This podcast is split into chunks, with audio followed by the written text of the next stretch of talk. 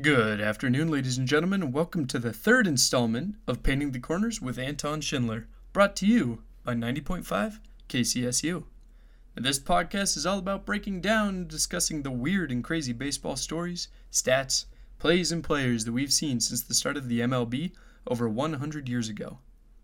Well, we made it, ladies and gentlemen. We finally made it to the MLB postseason after this slightly abridged baseball season. If you don't know, the AL Wildcard Series is set to air four games starting as soon as September 29th, with the NL Wildcard Series starting September 30th. This season, if you haven't heard, the postseason is honestly quite a bit different.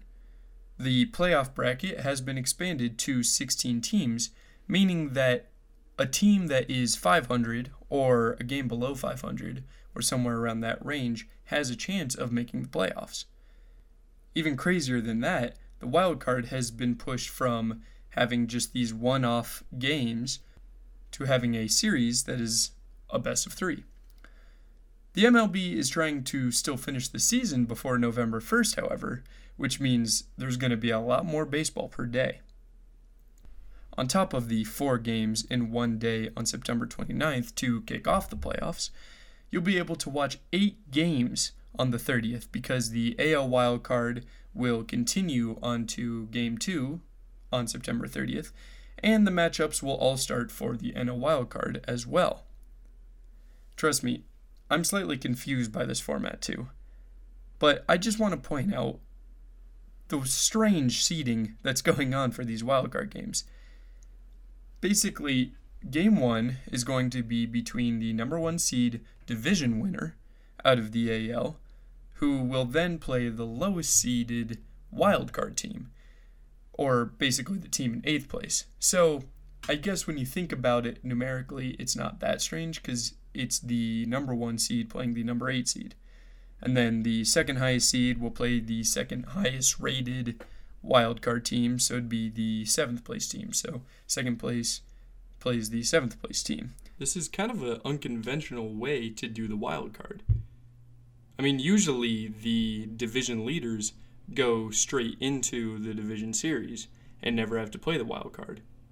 Well, not this year. And then all of those teams in the middle just meet up. So the third seed will play the sixth seed, the fourth seed will play the fifth seed. Got it? Okay, good. I mean, there will be a test at the end of this podcast, so, you know, you, you better.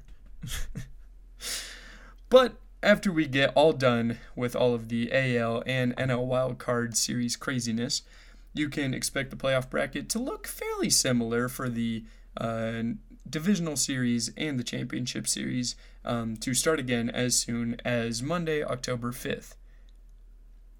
Whew. All right, so what are we going to talk about today? Well, I've been doing a lot of thinking about playoff baseball, as many baseball fans usually do around this time. And I've been watching a lot of old archived games that have really cemented the magic of the Fall Classic in the hearts of baseball lovers. One such game that comes to mind is the 2018 National League Wild Card between the Colorado Rockies and the Chicago Cubs.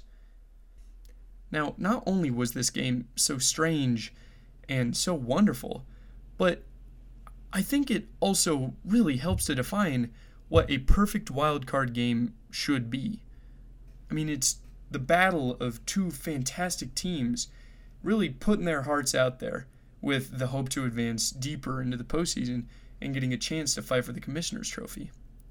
I mean, it's a perfect example of two perfectly matched teams that don't want to have to sit on the couch and watch their rivals play in the postseason. Not only that, but this game was all around just historic. The postseason race in 2018 might have been some of the toughest and tightest competition that the MLB has really ever seen. What I mean by that is the regular season ended with four teams tied for the lead in their division. It was the Colorado Rockies tied with the Los Angeles Dodgers for that number one spot in the Western Division, and then the Chicago Cubs and the Milwaukee Brewers tied for that number one spot in the Central Division. So both divisions had to hold a game 163 for the teams, which resulted in a loss from the Rockies and the Cubs. However, both the Rockies and the Cubs still had the best records out of all of the other remaining teams in the National League, so they both still earned a spot in the National League wildcard game.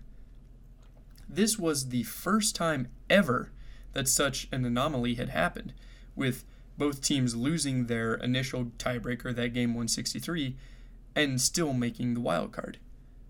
And not only that, but this was the longest winner take all game in MLB postseason history. And that's including game sevens of the World Series, Championship Series, Division Series, any games that were deciders. The game went on for 4 hours and 55 minutes, spanning the entirety of 13 innings that chilly October night. The best part about all that? well, the game ended with the Rockies prevailing with a whopping 2 to 1 victory. A little crazy, isn't it? I remember watching the entirety of this game and remember being on the edge of my seat the entire almost 5 hours. I mean, it seemed like the game both went by really quickly but dragged on just mentally to the point where it seemed like you lost about 7 years of your life just because of all of the stress that was going on. Anyway, here's a quick rundown of the game. So, the Rockies started off the game really hot, with Charlie Blackmon walking and advancing to third off of a DJ LeMahieu double. The double, however, would start just a whole chain of strange quirks in this game, too, because it ended up getting stuck in the vines in left center field. Now, there are no other ballparks that this could really happen. It's just because Wrigley Field has that really thick vine all along their outfield fence that this kind of thing can happen.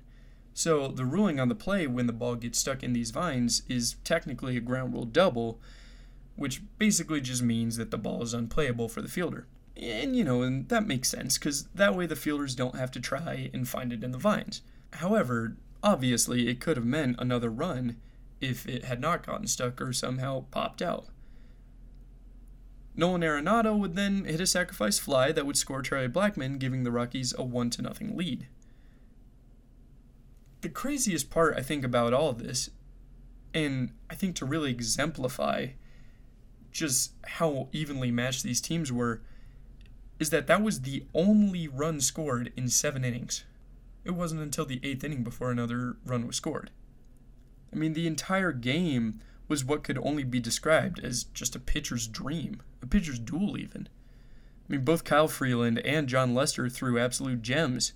Lester had nine strikeouts with one earned run before he left, and Freeland got six strikeouts without giving up a single run.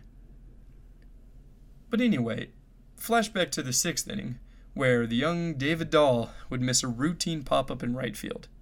And I know that's not really something very strange, but it's definitely not something that you see every day, especially in the major leagues. And I know that such a blunder, especially in the wild card, could be credited to some crazy nerves. And I mean, David Dahl was not the only one. Ian Desmond would get cut down at second base trying to tag up from first base on a shallow pop fly to left field. Maybe not the best decision, but I mean, it kept the Rockies within one run. And then Drew Butera. Now, don't get me wrong. Drew Butera is an extremely experienced catcher. He come in in the later innings to replace Chris Iannetta um, as he made way for the new pitcher, Adam Ottavino. Later on in his appearance, Adam Ottavino actually had a pass ball, a breaking ball that got away from Drew Butera. The pass ball would move Albert Almora to second base, and then it would bring up Willson Contreras, who would draw a walk later that at bat. And then Tommy La Stella came up to the plate for what can only be said as another just kind of strange moment. On a 2 1 pitch, La Stella grounded one back to Ottavino, who threw it to first, and that should have been out number three.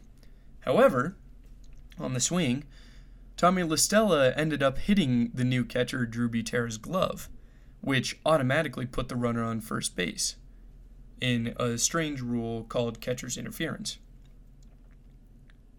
With bases loaded, however, Ottavino still managed to work out of it. But, you know, already, things were looking kind of scary for the Rockies. The very next inning, Daniel Murphy and Javier Baez turned a double play that I think provided even more controversy after the game than it did during the game. The play was very strange because it had Drew Butera running two second and sliding in, and from pretty much every angle, even according to Javier Baez, who was the one that turned the double play in the first place, it looked as though Drew Butera was safe. However, the umpires upheld the call, and the Rockies were held quiet once again.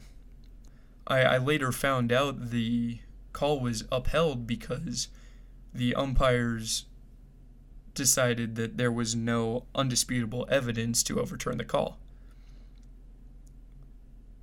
So that put it right back into the Cubs' hands to try it once again. After a stolen base by Terrence Gore, Baez would hit a double that would score Gore and end up tying the game in the eighth inning. After a pretty quiet ninth inning, we found ourselves going into extra innings. So the 11th inning rolled around, and with it, I think probably the weirdest and still to this day one of the most controversial plays in wild card history. On a 2 2 pitch with one out and runners on first and second, Willson Contreras hit a soft ground ball to Nolan Arenado. Now, as he went to throw the ball to turn the double play, Javier Baez, who was running on contact from second to third, ran into the throwing path of Nolan Arenado and ended up hugging him.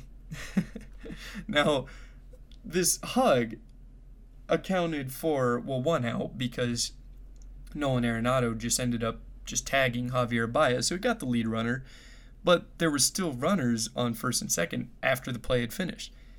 Now, if you haven't seen this play, that was later coined as Huggate, it might be one of the weirdest things you can watch. I mean, Arenado didn't attempt to hug Baez, but was sort of wrapped up by him and then just kind of, you know, threw his arms around him, you know, but he still wasn't able to throw to LeMahieu at second base. Now, it wasn't called for interference since Arenado technically was in the baseline, but it was just a strange anomaly. So the 12th inning came around.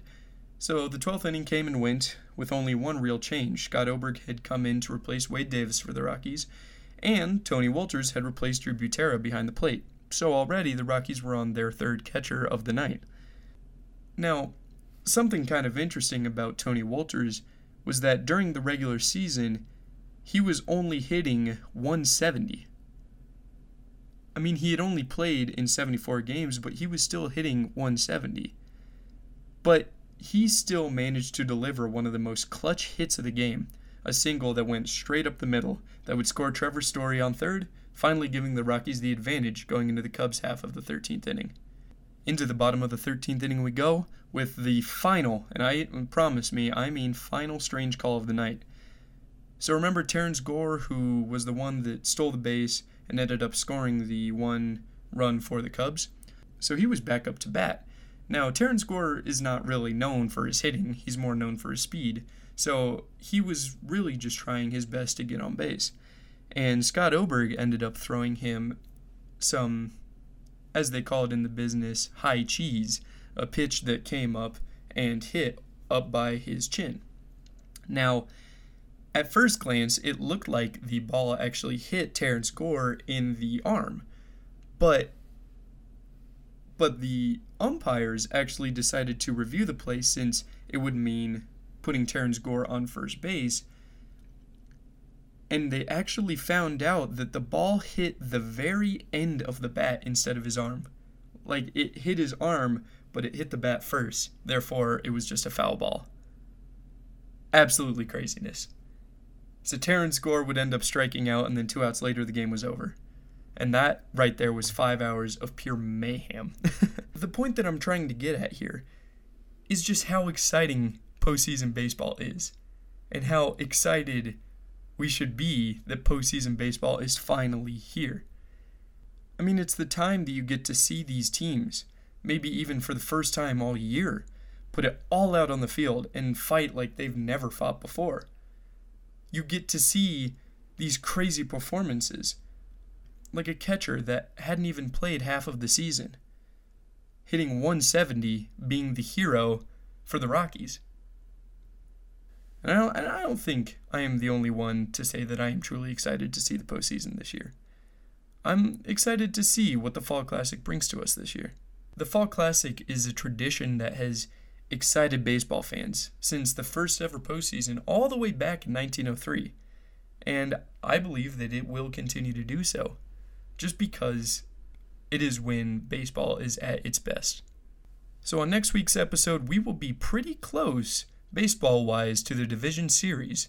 So, we're going to take a look at some incredible divisional series and championship series games where MLB teams of the past had really made their names and cemented themselves into history.